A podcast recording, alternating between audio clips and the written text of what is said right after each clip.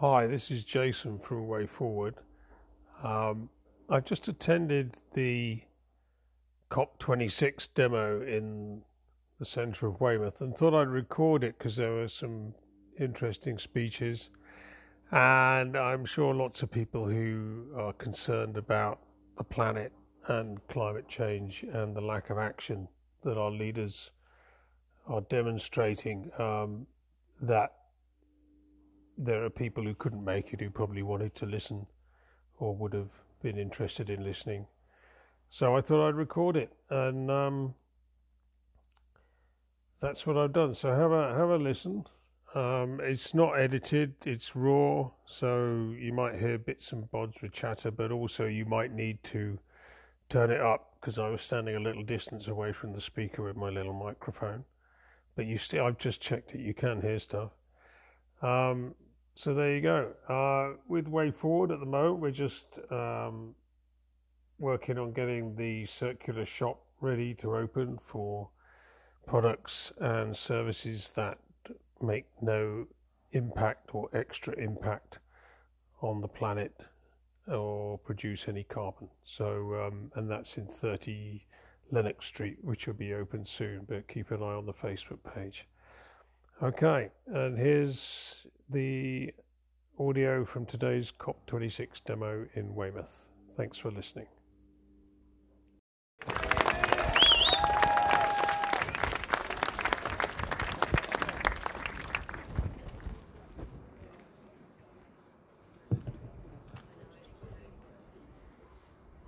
Well, it's pretty um, hard, Rich. When you hear youngsters talking like that, and realize how much of their future lies in our hands. Can I just offer you the suggestion that many of the problems that are caused by today's, well, in today's world, are caused by illusions. There's the democratic illusion, which says that if you give people above a certain age the vote, then all will be well. We can see that hasn't worked out. There's the economic illusion, which says that we can somehow have infinite growth on a planet which quite obviously has finite resources. And then there's probably the most pernicious illusion of all, and that's the illusion of separation. That's the illusion that we, as a species, are somehow separate from the natural world, that somehow with our technology and our ingenuity, we can live without the natural world. And then there's the illusion that we are divided. That we are divided by the color of our skin, by the language we speak, by the religion we follow, by the political party we choose to support. That illusion, if we don't destroy it, will destroy us. Far too many people are seeing the climate change crisis as being a left wing or right wing problem. The left wing are in support of doing something about it, the right wing aren't. That's the way it's being portrayed. Now, we are all in the same boat. Climate change does not care what the color of your skin is, which country you came from, or which political party you support. We've all found ourselves in the same boat. We all have an oar, and some of us are beginning to row in the right direction, in the same direction. There are still some who are rowing in the wrong direction, and there are others who are beginning to realize that they are rowing in the wrong direction. Now, if we condemn them because of the political party they come from, and we refuse to engage with them, then we keep that division, that illusion of separation going. So, can I just say, people from other political parties, we need to welcome everybody. Every single one of us is a human being, regardless of what we've done in the past. It's what we do from here that counts. So just hold that thought in mind. The illusion of separation, it is an illusion, and we must break it or it will break us. Divided, we will fall. It's only by being united that we have a chance of succeeding. Thank you.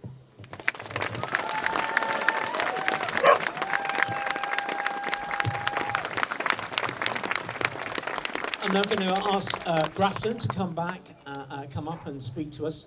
Um, as we all know, that over the last few years we have seen uh, the growth of the Black Lives Matter movement, and we are clearly seeing that climate and race are intricately linked together, And so uh, we are so pleased that Grafton from Stand Up to Racism is here to speak to us this afternoon.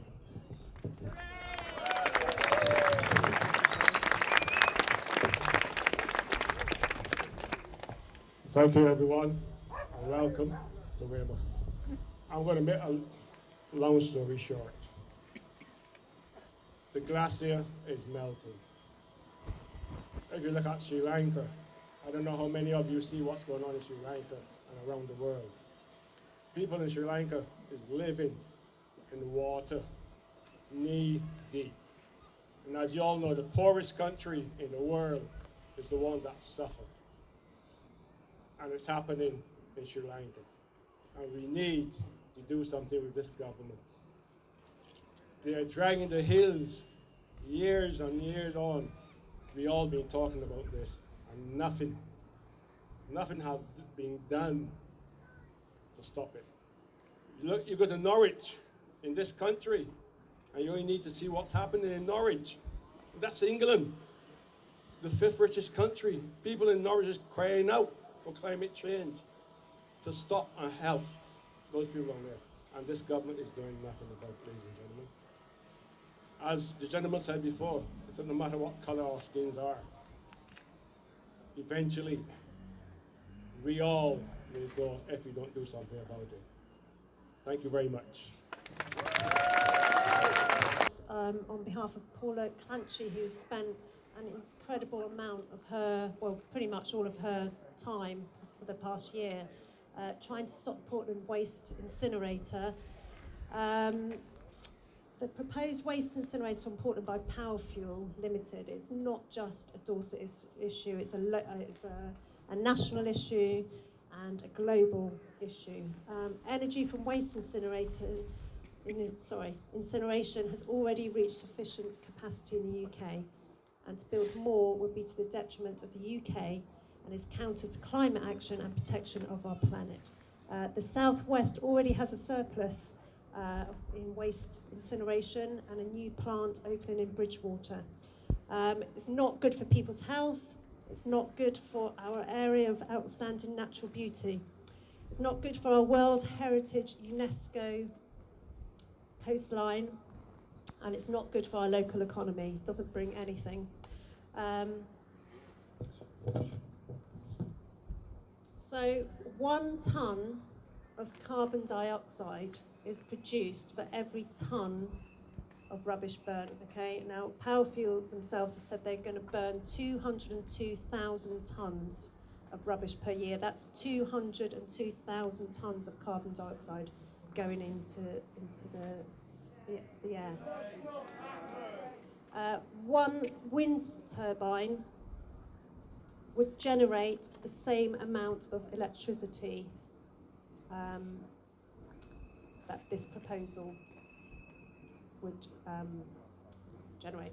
Uh, without the lorries, without the emissions, without the toxic uh, bottom ash, and not using 56 million litres of clean water every year. Uh, there wouldn't be any importing of waste by cargo ships uh, from, from uh, unconstrained locations. So it's purely for profit, and it's profit, making money at the expense of local people. And we, we say no, no to the waste incinerator. Thank you.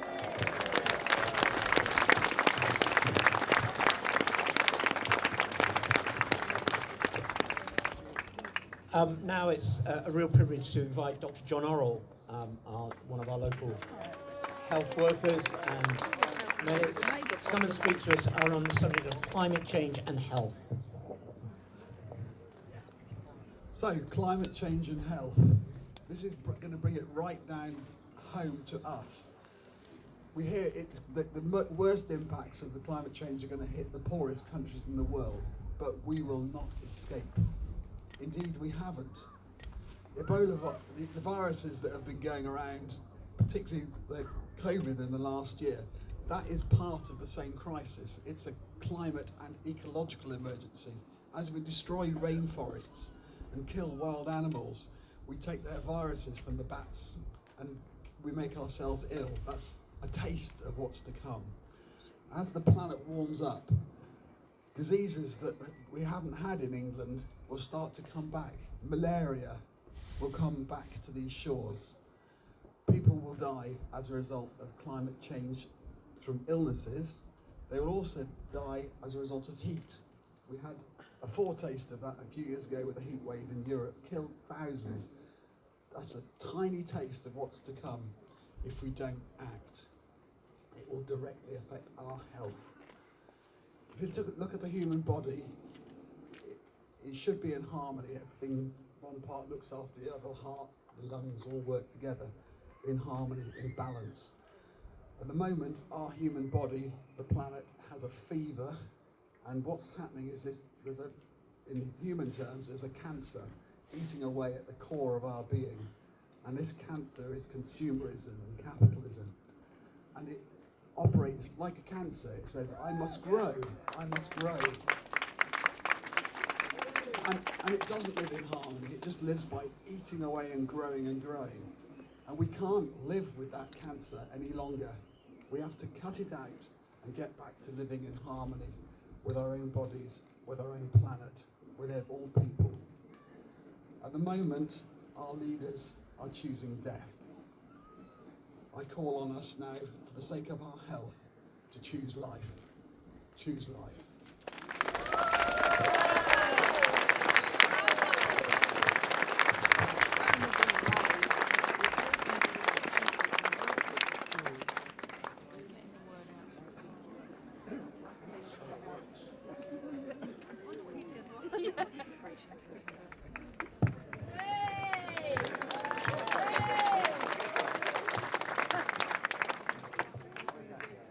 Thank you.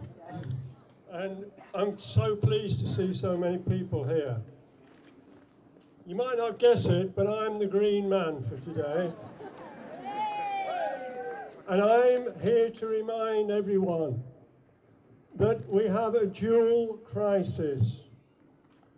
Not only do we have a climate crisis,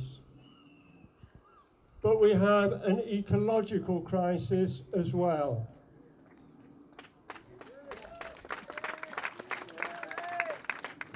The two are interlinked. The fossil fuels that we're digging up and burning for no good reason in many cases are building up these gases in the atmosphere which are warming the planet. Now, we may find ways of adapting. The rich certainly will. But plants and animals cannot adapt over the time scale that is going to be necessary. And that's why, friends, this next decade is so important. It's no good saying, we'll wait until the future, we'll get some technology that pulls these greenhouse gases out of the air, because in the meantime, the planet will have warmed up. And that will mean that these plants and animals will be harmed irrevocably. Species will go extinct. Species are already going extinct. There is no doubt about that. Now, when we hear the people at the COP26 talking, they talk quite rightly about transport, and about home insulation and about flying and waste. And they do occasionally mention food. But food is the one thing that we can't do without. We need it every day for our well being. I saw a sign somewhere saying, don't eat meat. Quite right. We need to cut back on meat.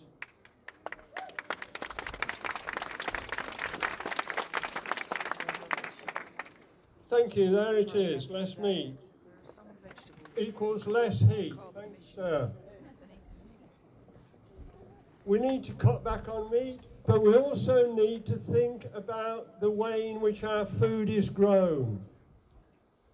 We cannot carry on relying upon food which is grown using chemicals, which is grown which is grown using nitrogenous fertilizers formed in a factory. Even if, even if that means that we might have some carbon dioxide, which we were ironically short of a few weeks ago. That shows the state that this, this civilized, so-called civilization is in. So I urge you to think about where your food comes from. And that just doesn't just mean that it's about local food. It needs to be organic food. Thank you, madam, who's just reminding me. It needs to be organic. And there are people, like my friend in red over there, who is making sure that organic food is available cheaply. Now, this is this is something that we can all do. We are all consumers of food. We can all make a difference in that way. But remember that that is not enough.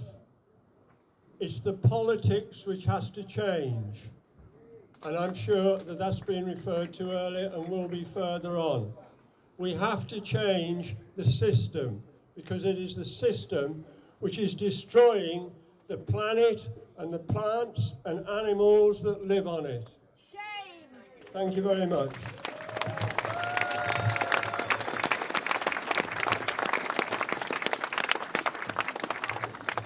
It's not only the land that's been destroyed, also we are seeing um, one of the biggest, uh, well, a major part of our planet also being destroyed. So I'm going to ask Kaz to come up and talk about uh, our enemy.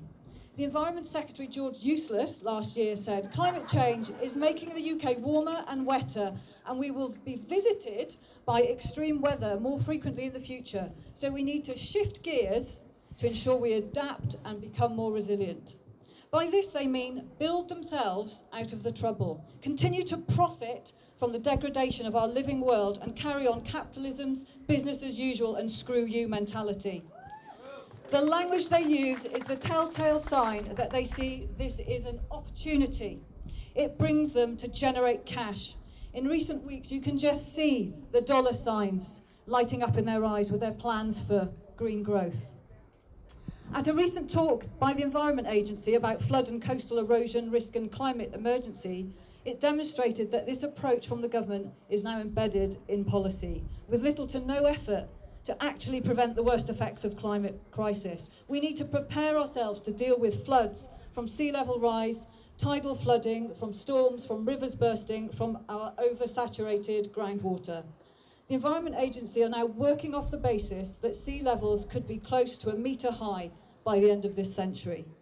And the Ministry of Defence is also seriously preparing for the war with climate change. Last year, the MOD published a document, a strategy document called changing climate, exploring the implications of climate change for the UK defence and security. It is a terrifying document. And in May, I wrote to Richard Drax seeking support for the CE bill and asked him if, as a military man, he had seen this report, which states In the UK, flooding is expected to be one of the most pressing climate change risks to people, communities, and buildings over the next five years. And they wrote this last year and rising temperatures could also induce heat-related deaths, the overheating of military installations, homes, hospitals, care homes, offices, schools and prisons. In this context, there is a growing recognition that climate change may aggravate existing threats to international peace and security. As a defining issue of our time, climate change continues to evolve and disrupt UK defence and security. Resilience to climate change is likely to become a key focus of, for the MOD, as the findings of this study show, climate change will continue to affect a range of UK defence activities to 2035, not from 2035, but from now until 2035. So the Ministry of Defence are already mobilising and preparing for absolutely catastrophic uh, climate change. And one thing is for sure, this government is leading on the opportunities to cash in on climate change, on the pain and suffering it will bring communities around the world and right here where we live. As Greta says, we can no longer let the people in power decide what hope looks like Hope is taking action. I give wholehearted thanks to the Insulate Britain activists who are taking that action and giving us that very hope. Thank you. I'm now going to invite uh, Clare Sutton uh, to come up. Or is it? Hello, who are you? Are you John? Oh, John, do you want to go first and then Clare? That'd be great. Are you recording? Turn it off. Can you remember um, exactly what it was? Hello, my name's John Burbage. I bring, bring greetings from Yeovil, uh, from Dorset Trades Union Council, the, the trade union movement. I worked in farming all my life, and I've seen the climate crisis really get legs from the 1960s onwards. I grew up on a farm, and we've seen it move to the whole world. Um, the, the kind of industri- industrial degradation we had in this country has is actually spread to the whole world. And if we may have cleaned up a bit here, but we put it elsewhere. Um, we, as far as the food industry is concerned, which I, as I said, I've got direct experience of, we see huge corporate dominance of the food chain, uh, right from supermarkets right back to the chemical companies and um, the, the marketing companies. Very, very concentrated now.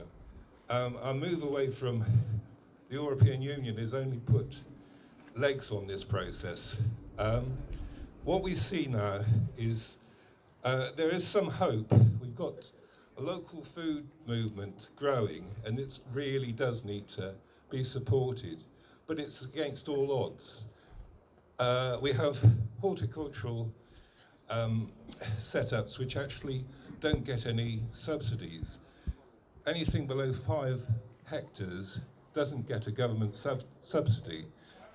And uh, whereas the big landowners, as we know, get massive subsidies for farming in a very unfriendly way. um, what we also see is the robbery of nature. We see colonialism from, from the very out, outset of the Industrial Revolution. We see colonialism plundering and stealing land from First Nation peoples. We see the robbery of nature itself, the exploitation of resources we've got to the stage where um, the whole climate is affected. Um, we also need to cast our mind back to how the land has been stolen from us. Back in the 17th century here, uh, well, we have the same landowners in this area as we did in the 17th century, with the addition of finance capital, which is making a huge amount of money. There's no relationship between what you produce from the land and what it's worth. It's completely speculative. I'll just wind up by saying I, our trade union movement respects the climate uh, justice movement, respects it because we're talking about bringing justice and equality to a world which badly needs it. We're talking about restoring our relationship with nature. I just wanted to read out one last thing about about ourselves because we should be enjoying life instead of being overwhelmed by it. This is a vital lesson that nature gives us all. We should be working with nature, not dominating it. Thank you very much.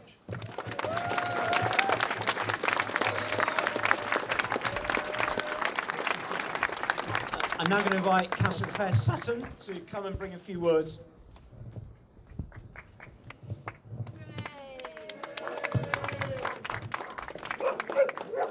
Hello, everyone. Good afternoon. I took the democratic path. I was the first Green elected to Dorset Council.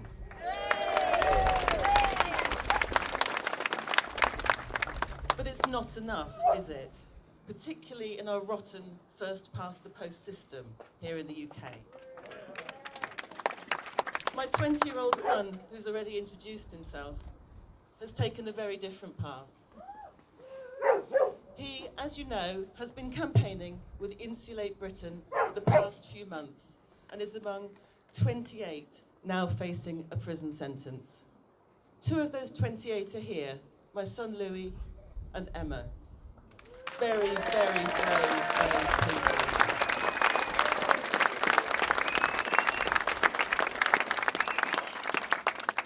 As his mum, at first I thought, someone's got to do it, but I wish it wasn't my son Louis. But I was wrong. In face of the potential catastrophe, we must stand up, lie down, do whatever it takes to make governments and the Shells, the BPs, the Exxons of this world not just listen, but act, and act now.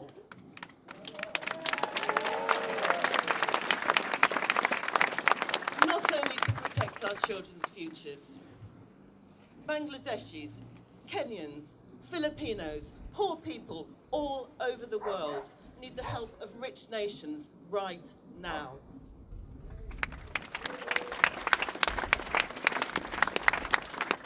I'm not as brave as my son, but when I see pictures of those often elderly, sometimes frail looking, but oh so strong campaigners, I'm deeply moved. It's too late to be polite about this. Not only must we, must we challenge our leaders, we must also challenge our friends, neighbours, colleagues. Even those, if you have seen that interview, who believe that concrete grows on trees, or something like that. Thank you very much.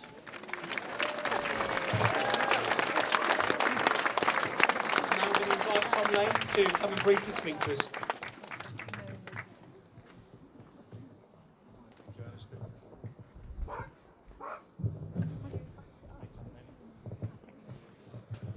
Hi everyone, uh, I'm going to talk really fast, so please, please bear with me and bear with the note. And perhaps the biggest message we were told this week from COP26 is that we should trust in the politicians, in the fossil fuel companies and the banks.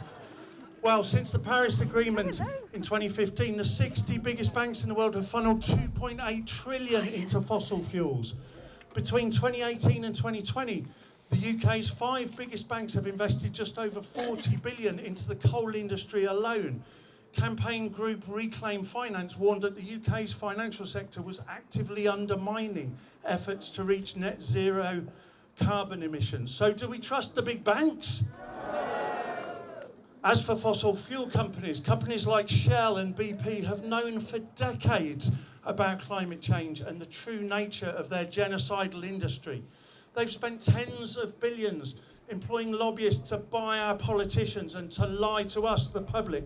They've spread the lies that climate change wasn't real and then that it wasn't man made and now that fossil fuels aren't the problem. They don't care if the world as we know it ends, just as long as for a few decades there were big profits for a few wealthy shareholders.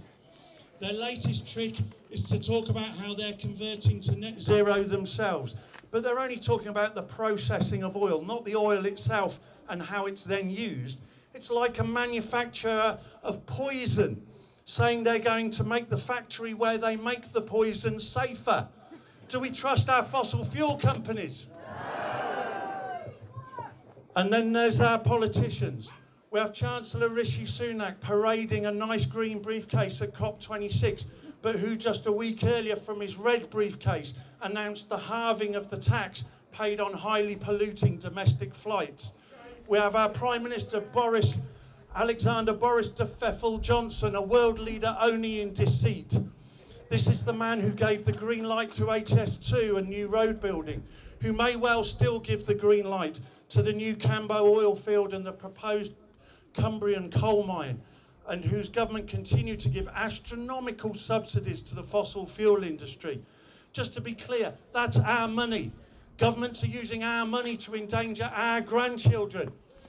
Our new Secretary of State for Education, Nadhim Zahawi, has received more than a million pounds from fossil fuel companies, mostly in a two-year period, when he was somehow also the Chief Strategy Officer for Gulf Keystone Petroleum. I mean, do we trust these politicians? We have a global system which is based upon greed. This capitalist system is like one big competition where there's a tiny number of big winners and a massive number of losers us, our grandkids. And whilst we have a world where the prevailing ideology is based upon greed, the planet doesn't stand a chance. In the two seconds it takes to say a football pitch of trees gone, we lose a football pitch of trees. A football pitch of trees gone. A football pitch of trees gone. A football pitch of trees gone. Every two seconds. So I want to leave you with these three ideas. The first is I won't vote for you unless. I urge, uh, I urge everyone to be part of a global movement where we say to politicians all around the world, I won't vote for you unless. And the unless is unless they make tackling the climate crisis their number one priority and put forward a comprehensive plan of actions to meet this absolute obligation. The second is the second idea is what will you say when? That's short for what will you say when your children and your grandchildren ask you what you did when it became indisputable that the planet was in danger and the future of humankind was under threat? What will you say when? I urge everyone to ask that question of themselves, their families, their neighbours, their colleagues, their councillors and MPs. It's not meant as a guilt trip, but it should lead people to think and it should lead to action. And finally, and finally, I want to mention people power. We can't trust the politicians, the fossil fuel companies and banks. They're all too greedy. We have to make the difference ourselves. It's you that they're scared of. It's you that has the real power. It's you who vote them into power and it's you that can vote them out again. We've learned today, we've learned today of brave activists devoting their lives to fighting climate change. Heroes modern day heroes. But not everyone can be a superhero. People power can be simple actions, things that we can all do. Talk to others, attend meetings, go on demonstrations, write to your local newspaper, call your radio station, sign petitions, write Write to your MP, take part in civil action, school strikes for climate, strikes in the workplace.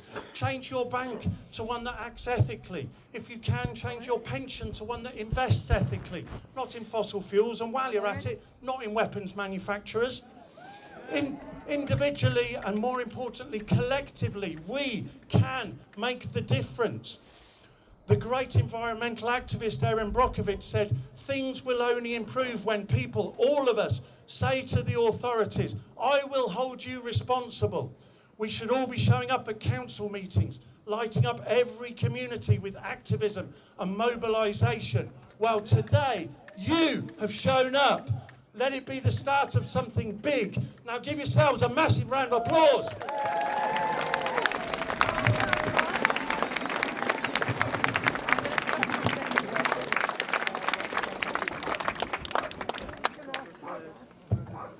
Returned from Glasgow, uh, where I was there protesting uh, alongside some of the really uh, my brave friends and colleagues in Christian Climate Action, the Christian wing of uh, Extinction Rebellion, and we were there with one uh, clear agenda.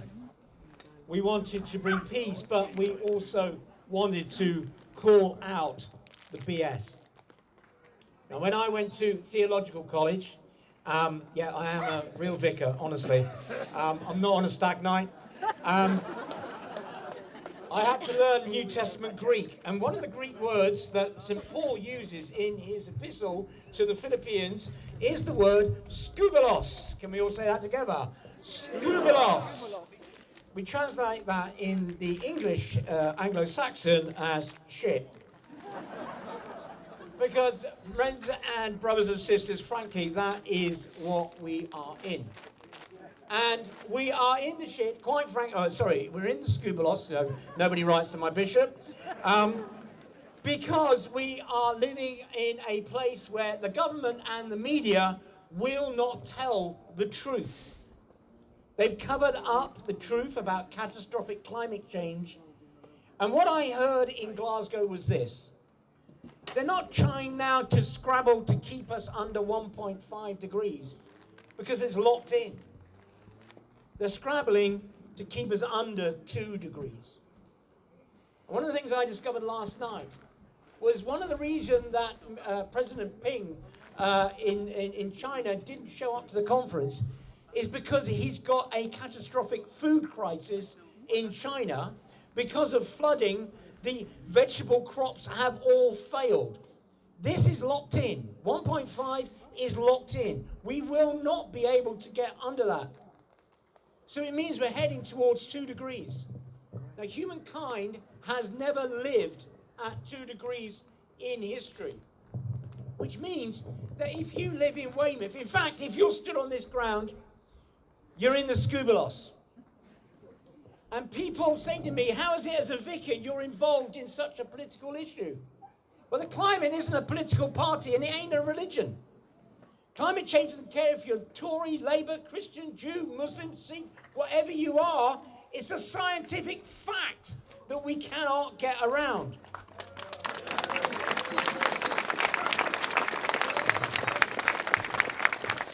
And this is the truth is that what we are needing is not just a system change, we are needing a collective change of consciousness. Because other than a change of consciousness that is driven by love, we will not be able to overcome this thing that will affect every single one of us. Now, I'm here, and I can tell you that I'm here because the Bible tells me, in the words of Jesus, that I am to love my neighbor as myself. It tells me that God created a good earth, and He created human beings in God's image, that, and He created them very good. But there has been a text from the Hebrew Scriptures that has been holding my attention for months, and it comes from the book of Proverbs. It says this Rescue the perishing don't hesitate to step in and help. If you say, hey, that's none of my business, will that get you off the hook? Someone is watching you closely, you know, and someone not impressed with weak excuses. Over the last few weeks, I have watched my brave brothers and sisters in Christian Climate Action sit on motorways with traffic bearing down. I've seen them ripped off the road. I have seen them physically battered and suffering. And some of you who are out there, you have gone through this. We can't separate ourselves from this. You see, I'm a part of Extinction Rebellion because I have seen, read, and heard the truth. Catastrophic climate change, and this text tells me this that I too need to put my body on the line push past the middle class British, let's not make a fuss now, uh, risk my reputation as a vicar, and tell the truth. You see, the issue is that this is all of our business. And I don't want to look my grandchildren in the eye and say, well, I didn't really want to make too much of a fuss. Martin Luther King said in 1968, we shall overcome because the arc of the moral universe is long but it bends towards justice. And I believe in hope. And in the hearts of all people, there is the desire to do good, to be moral, and to overcome evil with good. Now, I don't know where you are on this, but I believe that God is watching and is hurting with this beautiful creation and waiting for people with a consciousness that says, enough, I will not allow the polluters, the bankers, the 1% to keep oppressing people of color, the poor, indigenous groups, and the very creation that we live in itself, our ecosystem that keeps us alive. Justice will prevail if we act in solidarity. Stand with brave activists who say we are done with the blah, blah, blah and we will tell the truth, act for truth, and stand in truth. As to quote Jesus himself, we should know the truth, and the truth will set us free. And I want to do something that right now that we would probably not normally do. I want us to spend a few moments in silence before we march off. And I want us to center ourselves. I want to center ourselves in peace. I want to center ourselves in love. I want us to march with love in our hearts. I want us to march because we want a world of peace. And I want us to march because we are looking for a world where the truth is told and we tell the truth to one another. We shall overcome someday. Let's be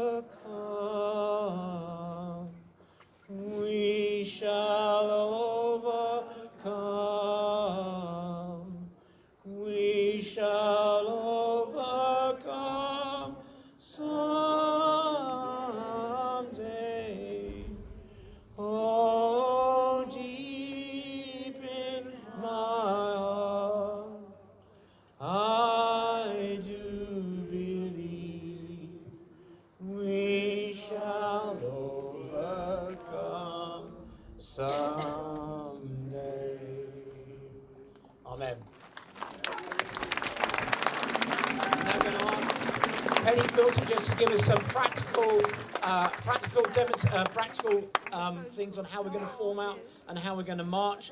Um, uh, ladies and gentlemen, brothers and sisters, we may pause outside HSBC to have a little word. We may also pause outside of Barclays to have a little word. Um, and so when we get to those locations on St Mary Street, let's slow down and have a little pause, shall we?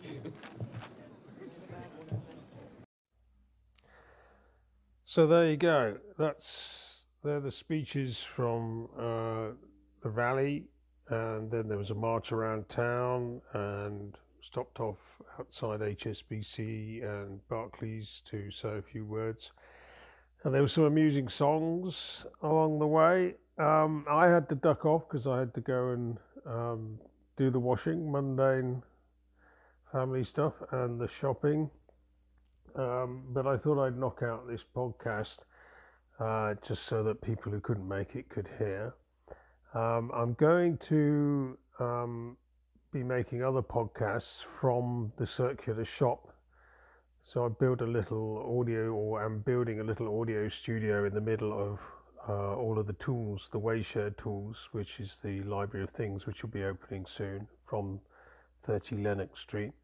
So there will be more podcasts with um, interesting people talking on the topic of sustainability and um, sustainable projects locally or product products or food or all kinds of stuff, but also interesting life stories and a bit of mental health thrown in for good measure. So we're going to be doing a few more things in audio uh, via or under the Way Forward name. So thanks for listening and hope to hear from you soon. Send us any messages you you feel you want to send once you've listened to this. Okay? Take care. Bye bye.